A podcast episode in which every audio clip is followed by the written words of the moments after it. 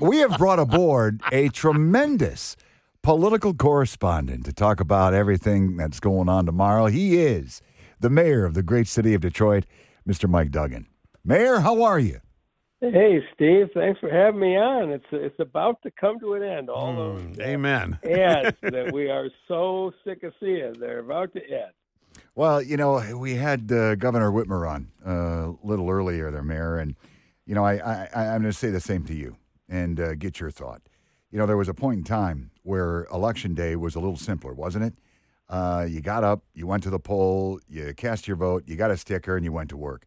Uh, now there's warnings about uh, uh, intimidators, um, uh, other nonsense. You know what folks are going to do with the finished ballots and how they go about counting them, and whether or not the absentee ballot should actually count at all. And you know what, Mr. Mayor, this is what we're living in right now. People talk about preserving democracy, but at the same time, doesn't this negative rhetoric have just the opposite effect?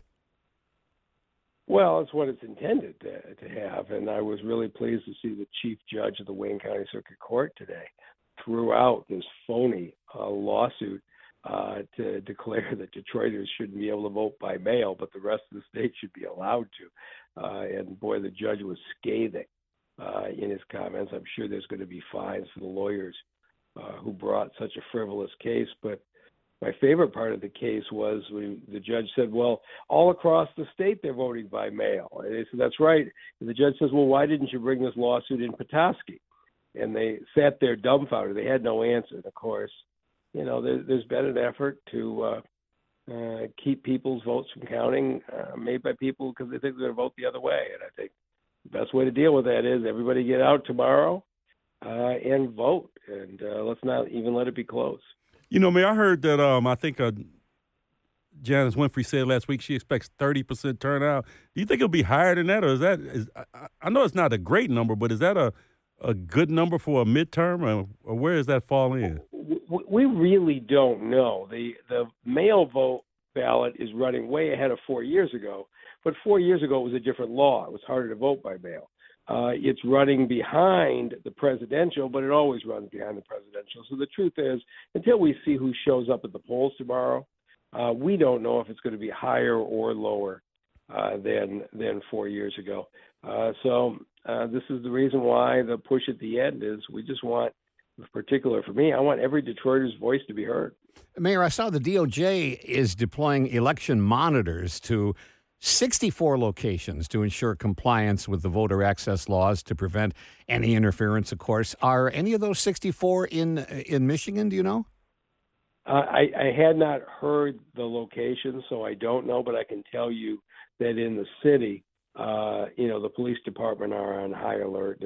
Uh, nobody's going to intimidate anybody going to vote tomorrow, or we'll be on top of it. We have not had those problems two years ago or four years ago, and Chief White uh, has a plan, but I don't anticipate any problems tomorrow. Good. I think if anything, we may see some people acting up inside the counting center uh, at Huntington Place, and, and if that happens, we're prepared for that too.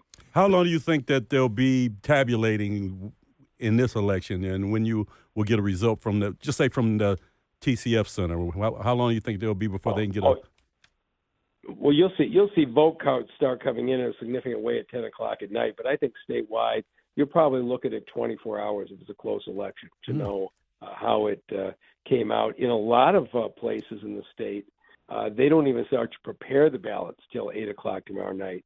Uh, in Detroit and the bigger cities, uh, they start two days ahead of time, which will speed it up some. But I think the public should expect to have a final result uh, uh, sometime Wednesday. Mayor, you've been in the political game for a while. Uh, with the landscape as it is, the division, the negativity, the anger, uh, did you see this coming down the boulevard at all? Or is this just politics as politics is? Or are you a little bit disheartened with what's transpired recently?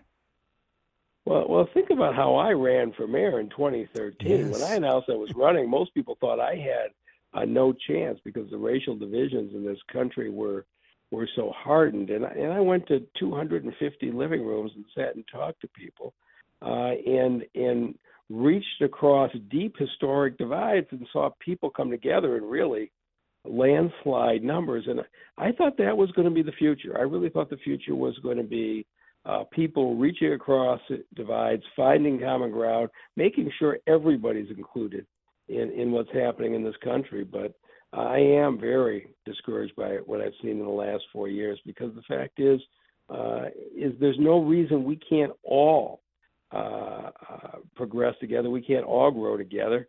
Your land factories in here. It doesn't matter if you're city or suburban or male or female or black or white. There's opportunities for everybody, and uh, somehow we got to we got to pull back together as a state. Mm.